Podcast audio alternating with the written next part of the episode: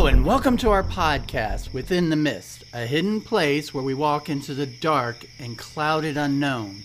I am your industrious host, Gary, here to entertain and inform you about the likes of cryptids, ghosts, and other mysteries, with my lovely Wahine wife and co-host, GoldieAnn, and a special guest connecting to us all the way from Hawaii, my amazing Kakamahine, or daughter, Ariel.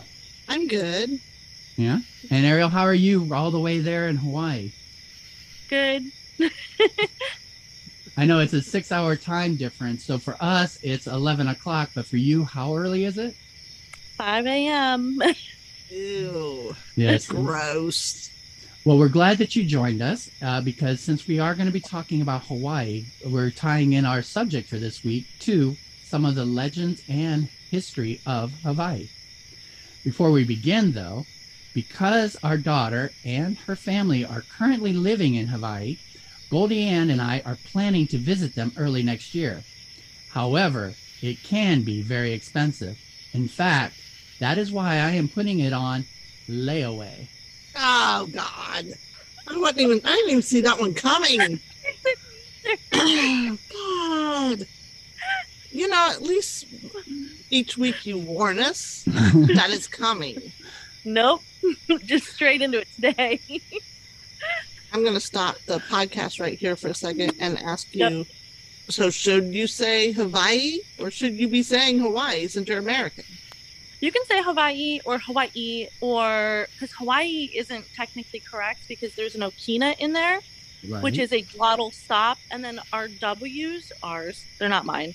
The W's here are typically either they're pronounced as a W like Hawaii, or you can pronounce them like a V. Like we have Halieva, which is, I butchered that pronunciation too, but the W in there is a V. So okay. Either so one is correct. Hawaii is technically incorrect. Ah, see, I had no clue. And actually, that's why I want to put in a disclaimer for this episode.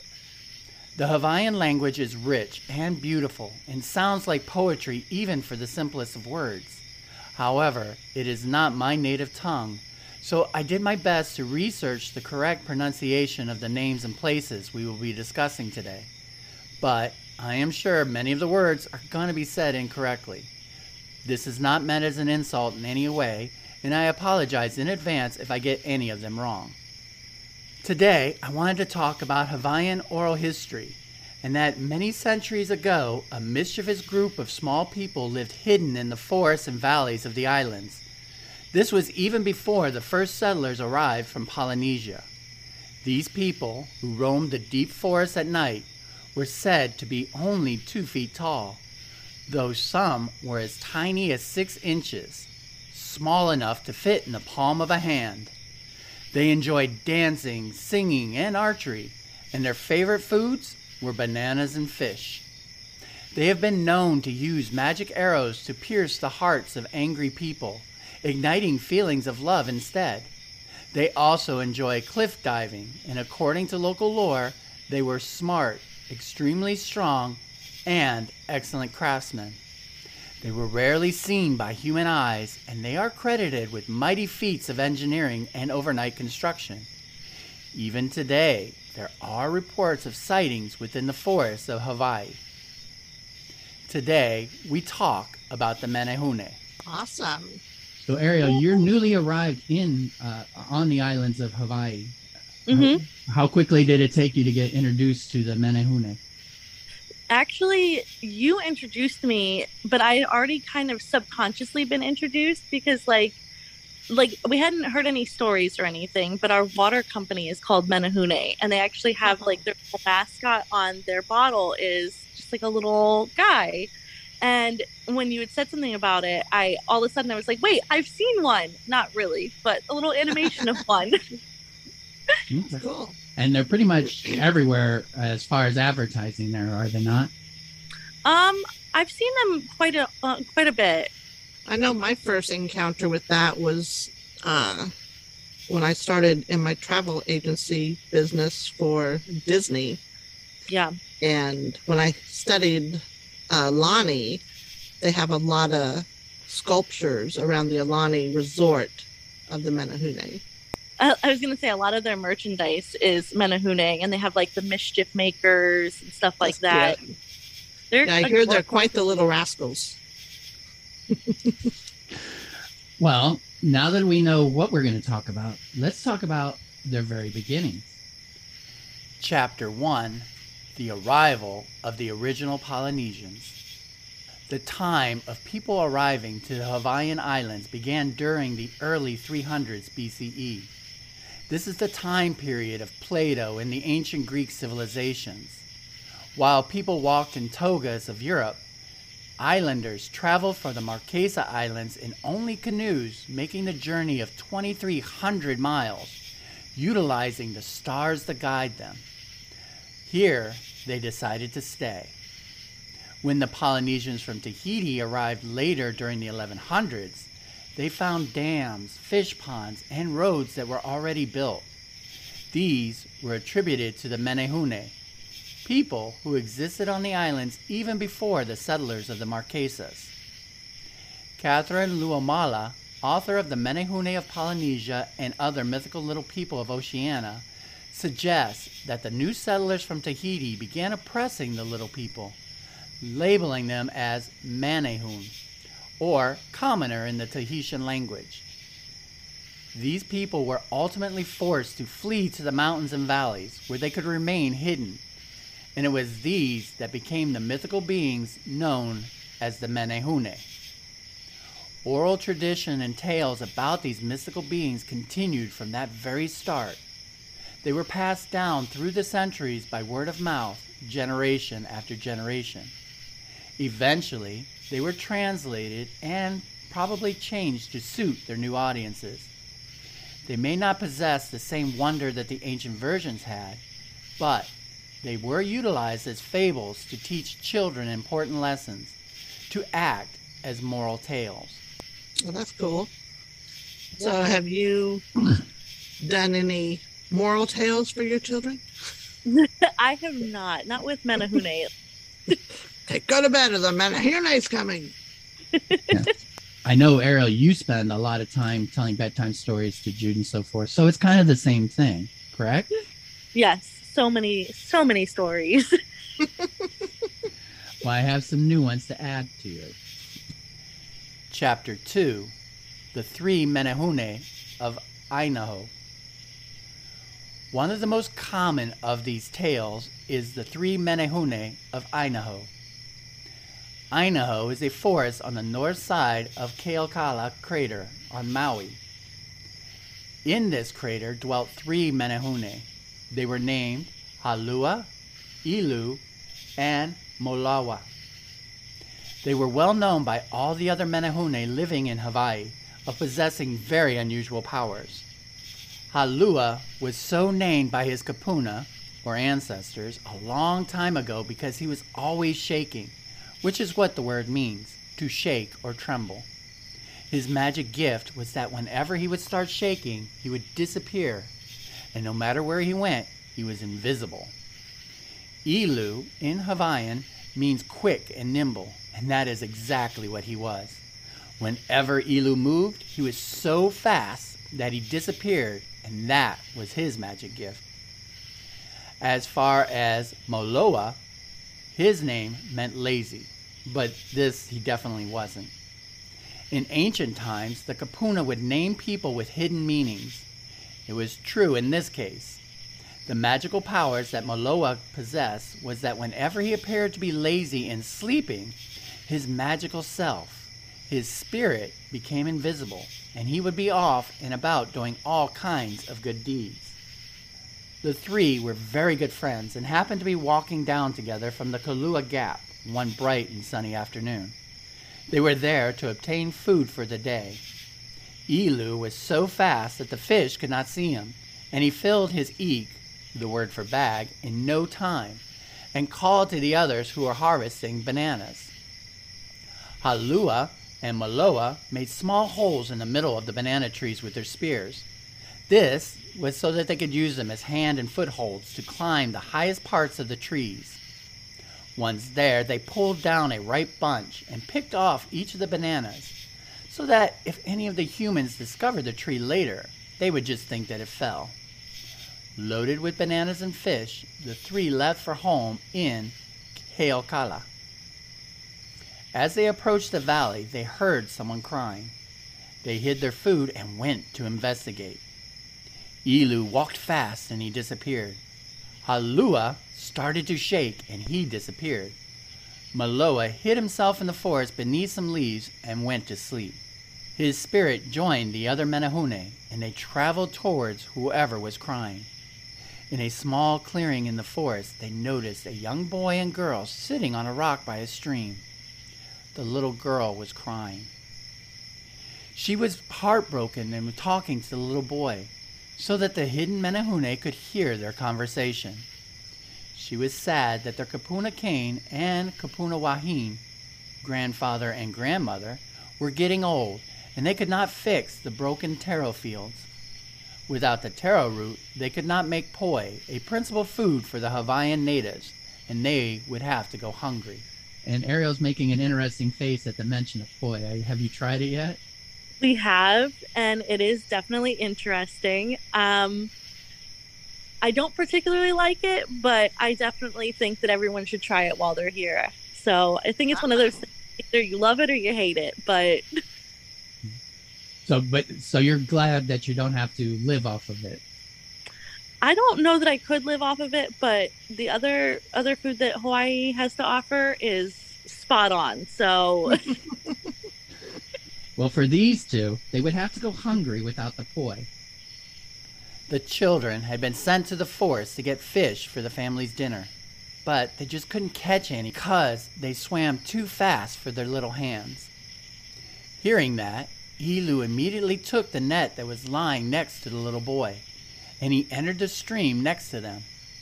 The little boy and girl were so shocked to see their net floating in midair and move by itself into the stream. Their mouths stood wide open, and neither could say a word. Suddenly, the net floated back to them, and it was full of fish. Ilu set the net right next to them and went back to the other Menehune.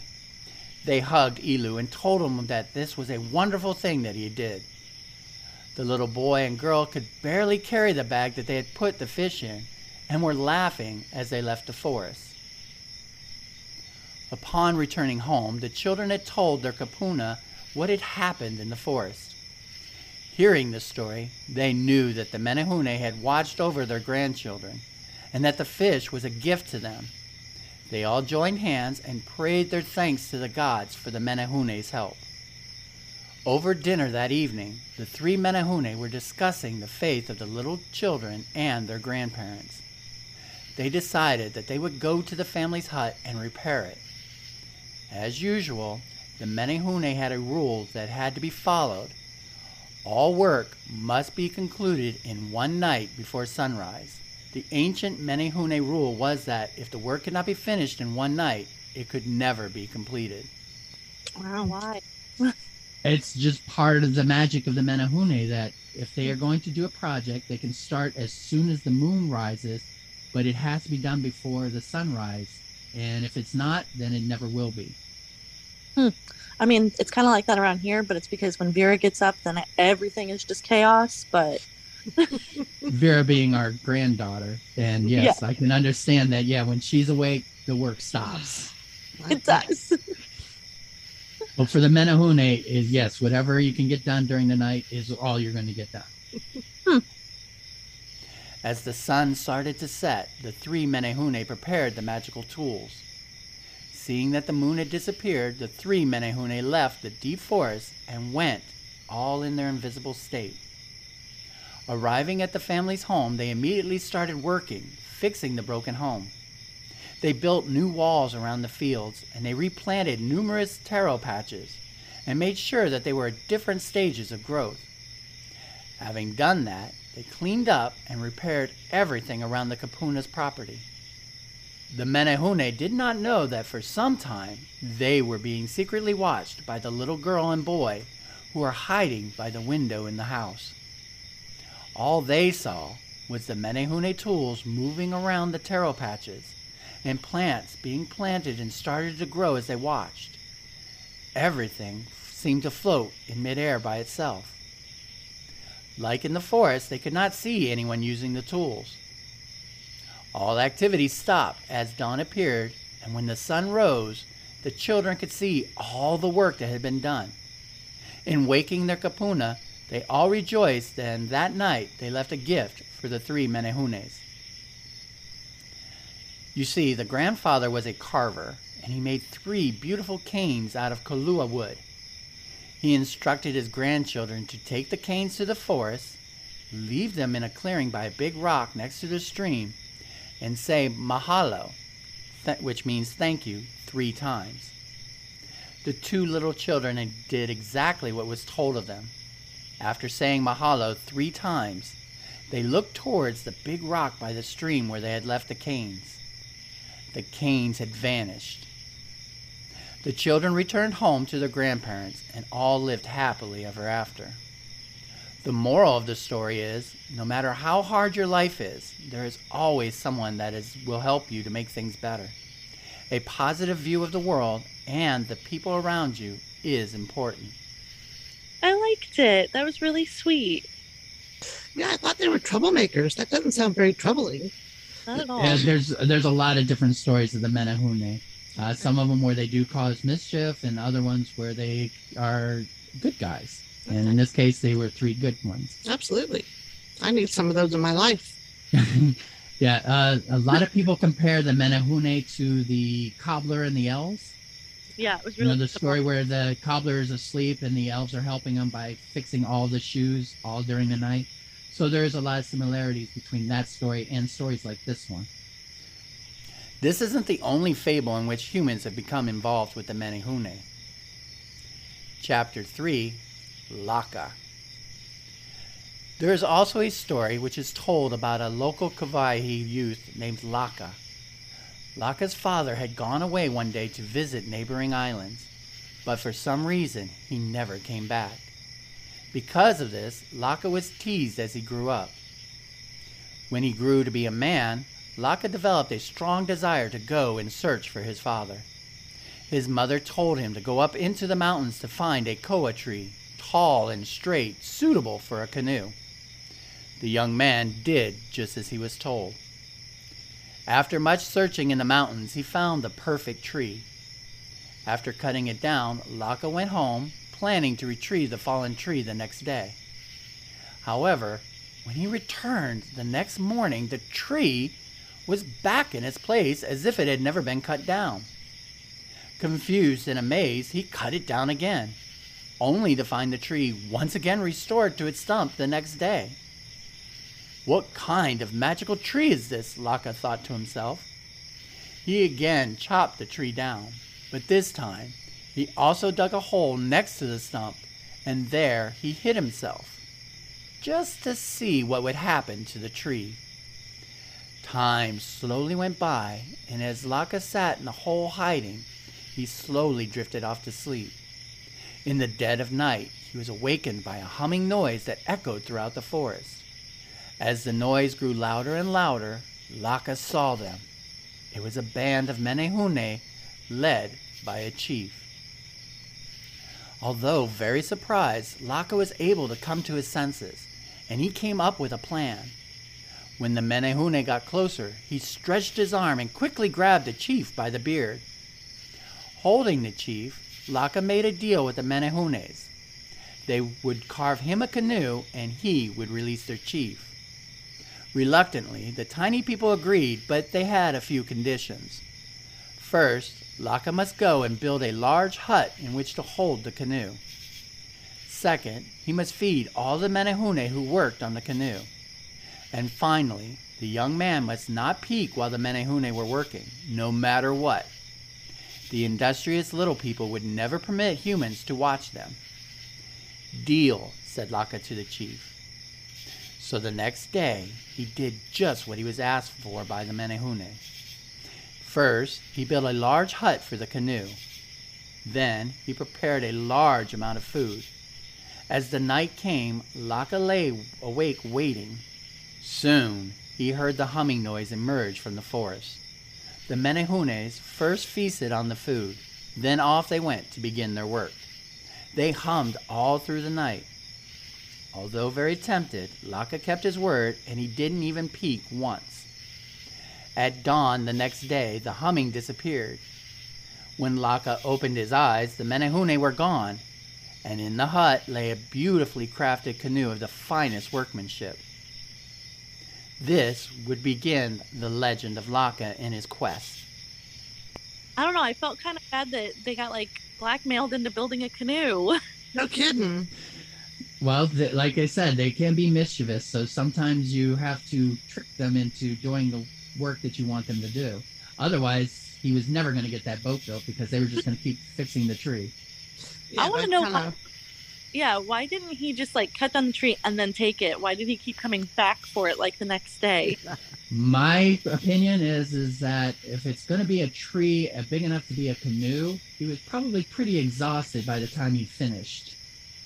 I guess. I mean, but wouldn't you be cutting it down every single day?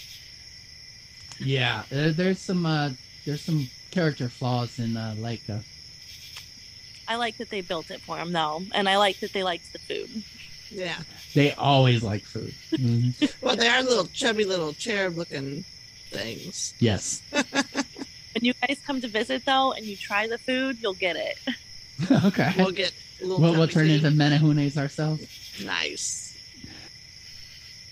Many of the Hawaiian legends tell of deals made between the Menehune and islanders.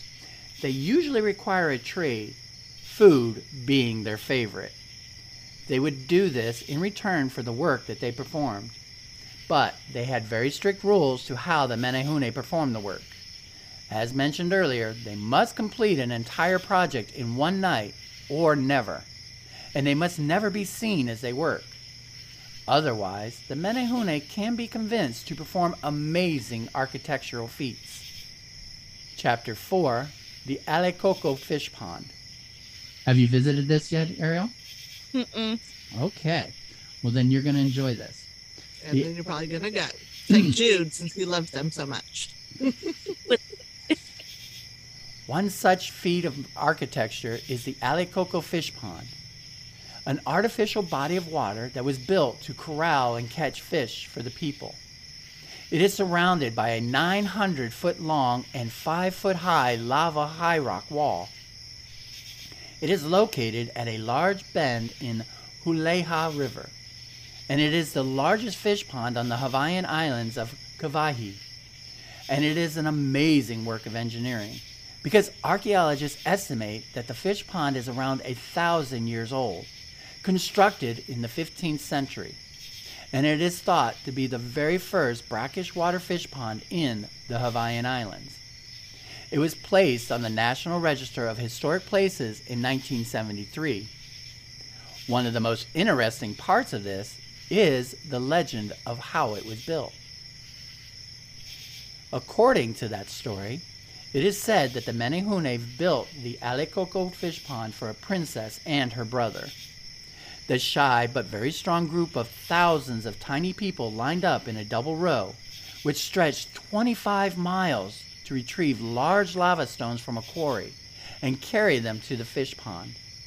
The workers passed stones hand to hand and worked all night so that they could not be seen cutting, transporting, and fitting stones for the projects in the long bucket brigade. If they were discovered, their work would have been abandoned. The Menehune were promised that no one would watch them at work, which was carried out after dark. However, the royal siblings disobeyed. They snuck up and watched the Menehune at work. They were amazed at how well and quickly the tiny people worked.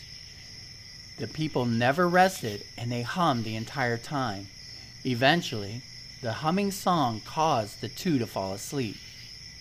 As the sun was beginning to rise, the Menehune discovered the prince and princess.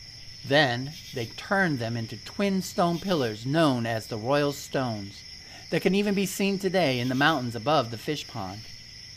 The disturbance also caused the work to be stopped before they could complete their task. Interrupted by the sun and the discovery of the children, the Menehune left two gaps in the fish pond wall. Many generations later, Chinese settlers filled the gaps to raise smaller fish, but The more modern stonework that closed the gap is so far inferior to that of the mystical Menehune. We'll have to get over there and see it someday. Yeah, that sounds amazing. But it also acts as a tale to warn you about peeking on the Menehune when you're told not to. I don't want to turn to stone. No. Yes. And I guess the royal stones can actually be seen there too. So when you go, you'll have to look for those on the hill. That sounds amazing. You'll see the princess and the prince. That sounds amazing. Take lots of pictures. And what's really great is that this is 1,000 years old and still functional. Yeah, that's amazing. Especially because, like you said, that their work, like the newer work, wasn't as good as the older work too. Craftsmanship that lasts for centuries compared to shoddy workmanship of today. Yeah. Like, fine. The Menehune have utilized their ability to work together to create several amazing constructions to help make life better for the inhabitants of the islands. Among these constructions are irrigation waterways to bring water to the crops that need it below. Chapter 5, the Kīkīaʻola, the Menehune Ditch. On first glance, it doesn't look like much. A small ditch on the side of the road, only about 50 feet long, in the town of Waimea, Kauai. Most people who come to the area to visit are more interested in seeing the swinging wooden bridge across the street. But this small waterway holds a fascinating secret.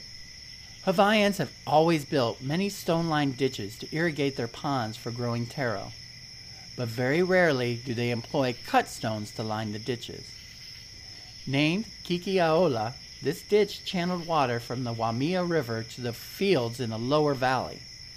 It was engineered in such a way that's not found anywhere else in Hawaii, and it continues to puzzle archaeologists today because it is so advanced and so unlike the other irrigation systems developed by the natives. Researchers believe that the stonework predates 14th century Tahitian migration to Hawaii, meaning it was here before the people. At one time, it spanned several miles, carrying water to the fields, preventing droughts and improving crops. Could it have been built by the Menehune? As the story goes, Ola, the son of the chief, which I will try to pronounce his name, Chief Kualua Paku Maku Maku, paid the mystical builders 1 shrimp each per Menehune to build a ditch and provide water in a single night. I wonder if 1 shrimp was enough to fill that little belly. Probably not, but I guess that was the deal. Wow. It was also promised that all the people would stay indoors and the dogs would be muzzled to create silence for the night, which was done out of respect for the Menehune. Well, imagine. I mean, dogs like to chase squirrels. They might like to chase little 6-inch little men.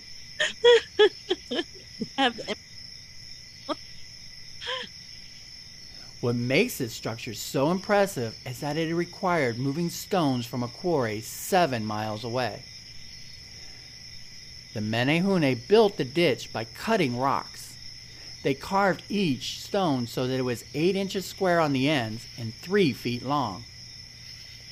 Each stone was left with a little peg at one corner, and the stone below it had a hole, or a puka, that the peg fit perfectly into. That meant that each stone is hooked in and held fast without the use of mortar. They built the walls of the irrigation ditch up 20 feet high from the river bottom. Though only a small fraction is visible today, British navigator and explorer Captain George Vancouver, during his visit in 1793, described the aqueduct as being 24 feet high, with the top of the wall large enough across to be used as a pathway. Tragically, in 1924, a road was constructed and covers almost the entirety of the old aqueduct before it was saved by the Historical Society. Many of the stones were taken away by construction staff and locals before it could be preserved. Why wasn't it protected still? This was during 1920s, so at that time there really wasn't a big concern for trying to preserve historical sites, especially on an island like Hawaii. People viewed the island and the natives there kind of differently than they did from ourselves. So pretty much mainland arrogance on our part. Sad, but true. Additionally, archaeologists can't help but agree the construction technique is so intricate, unlike anything else you'll see in the Hawaiian Islands. Visitors to the Kīkīaʻola will find a plaque erected in 1928 marking the site as listed on the National Register of Historic Places. An interesting point is that the legal document, the application for registration, lists its construction was done by the Menehune. Confirmation that it was believed that the little people of the island existed and constructed the ditch. Yeah. Yeah. I like that. Yeah. On there, you know, it asks, you know, who built this? And yeah, they're actually writing down, yeah, it was these mystical little people. And why not? We agreed. Yeah. The Historical Society said, okay. Hey, you know what? It's in writing. And it helps support that the Menehune actually existed. But what about the home of the Menehune? Legends state that the tiny Menehune were frightened away to hide in the forest when the current islanders arrived from Tahiti. Chapter 6, Necker Island. Necker Island is one of the northwestern Hawaiian Islands that doesn't show much evidence of ever having long-term inhabitation by humans.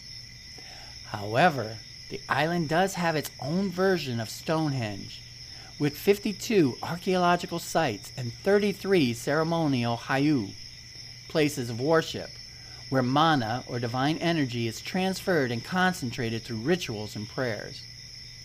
The islands includes upright stones that are believed to have been arranged to line up with celestial bodies. According to legends from Kauai, these stones were placed by the Menehune after they were chased off of the main island. According to the myths and legends of the people of Kauai, which lies to the southeast, Necker Island was the last known refuge for the Menehune. They tried to make their home there after they were chased off of the island by the much larger, stronger Polynesian Tahitians. It was here that the small early natives were granted their magic from the stones that they had erected. This granted them their amazing abilities of constructions and the gift to vanish within the forests of the island. Visits to Necker Island are said to have started a few hundred years after the islanders were inhabited, but they stopped traveling there a few hundred years before the Europeans contacted them, leaving the islands to the first inhabitants. So, what became of the Menehune, and how are they viewed in modern society? Aren't they still there, though? On Necker Island? No. On Hawaii, yeah. In the forest and so forth, okay, is what a lot of the legend says. But that's not their home. Their home is supposed to be Necker Island. Okay. But, you know, they're social creatures or a social people. So they want to be around us, but they're usually scared of us because of our size and the way they were treated by the ancients. Do you blame them? Very much. I think it's best to stay far, far away from their others. Yeah. Chapter 7, Menehune of Today. Scientists have been attempting to find physical evidence of the Menehune, but no skeletal remains of any physically much smaller people have ever been found on any of the Hawaiian Islands. However, skeletal remains that suggested the Hobbit theory have been found in Indonesia that could support the possibility of the Menehune. Homo florensis was discovered as an early human race on the island of Flores, Indonesia, and they were nicknamed the Hobbit due to their size of 3 feet 6 inches. The entire population was found on one location and on one island. This community had large teeth for their small size, shrugged forward shoulders, no chins, and relatively large feet on short legs. This is where it got its nicknames of being the Hobbit. It was believed that this species of prehistoric humans resulted from a term called island dwarfism, an evolutionary process that results from long-term isolation on a small island with limited food resources, and a lack of predators. Now, there is no evidence to suggest that this tiny race left the Flores Island, but its theories do support that there could have been other locations, other islands, that experienced the same effects of island dwarfisms, creating tiny people, giving rise to the Menehune. The Hawaiian culture as we know it today is highly related to the Polynesian culture. In fact, archaeologists believe that the Hawaiians originally immigrated from Tahiti about 1,000 years ago. And even though the Menehune were said to be displaced when the first settlers arrived to Hawaii, some people still believe that the tiny original islanders are roaming the land, carrying out tricks on some people while helping others, yet always remaining unseen. One very curious fact to know: an 1820 census of Kauai lists 65 people who identified as Menehune. What? As you know, a census is supposed to go door to door and ask people different questions about their background, their origins, what they do for a living, and so forth. Well, one was done in 1820 on the island of Kauai, and 65 people listed their nationality as Menehune. Huh. Okay. So there are people who believe that they have Menehune bloodlines in them. Oddly enough, I think of my grandmother. Because she was so small, she was so short, so little, and she was dark complected and hunchback from my remembering, because she was so old. And I just picture her as being a little Menehune. But that was when you said? That was in 1820. Yeah. There's been a little... I don't know if people are still... I don't know. I guess I would be curious to check what the last time a census was done and what the results were of that one. I can't believe you didn't look it up. I didn't think of it. That brings us up to our popular culture section of the episode. Product branding represents them as fun little people, smiling and playful. They're pretty cute. I bet. They are utilized to sell clothes, bottled water, and snack foods. Disney's Aluna Resort is full of the replicas of the Menehune in their landscaping. They're in the lobby, under tables, tucked in the corners of buildings, and even nestled under rocks all over the resort. Is it like hidden Mickeys? You got hidden Menehunes. Okay, you got hidden Menehunes. Yes. They exist there to represent the fun-loving yet shy tiny people. The resort even has a Menehune adventure trail in which guests can participate in a scavenger hunt to discover enchanting surprises by solving riddles and searching for the statues of the Menehune. Oh, that sounds fun. I said it does sound fun. Can we wait to do that when we get there? Are you asking me to wait? Yeah. Okay.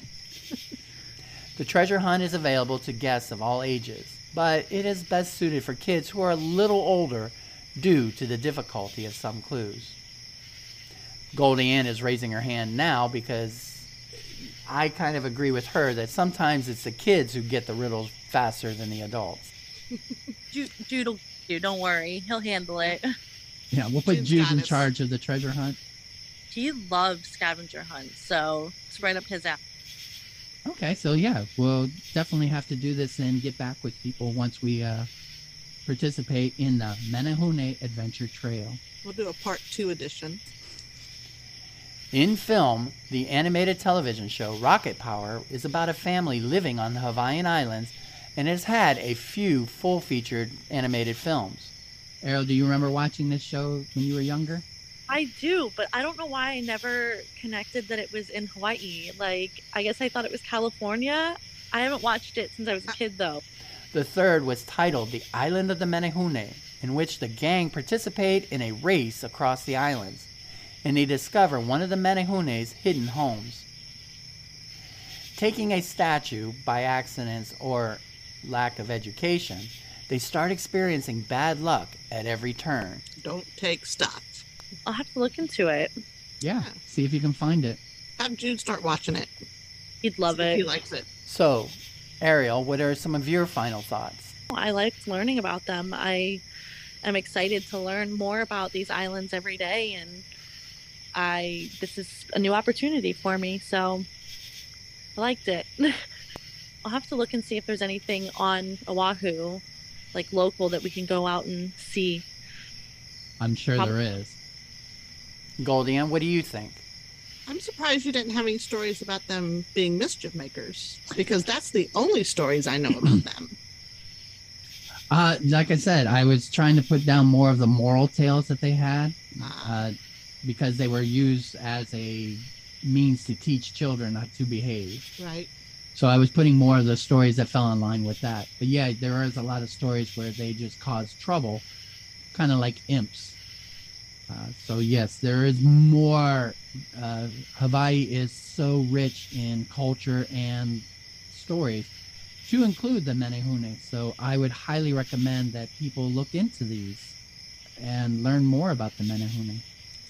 For me, there's always going to be a question of, is there an ongoing forest population of Menehune on the Hawaiian Islands? Are there tiny people who can create structures unlike anything else found on the islands existing before the discovery of the Polynesians? If they do exist, will we be able to ever prove it? There are citizens today who consider themselves as part Menehune. So does their DNA possess the magic from these people? And what effects does it have on them? Perhaps the power exists in the stories as a binding that connects all of the natives of the islands together and protects their rich culture.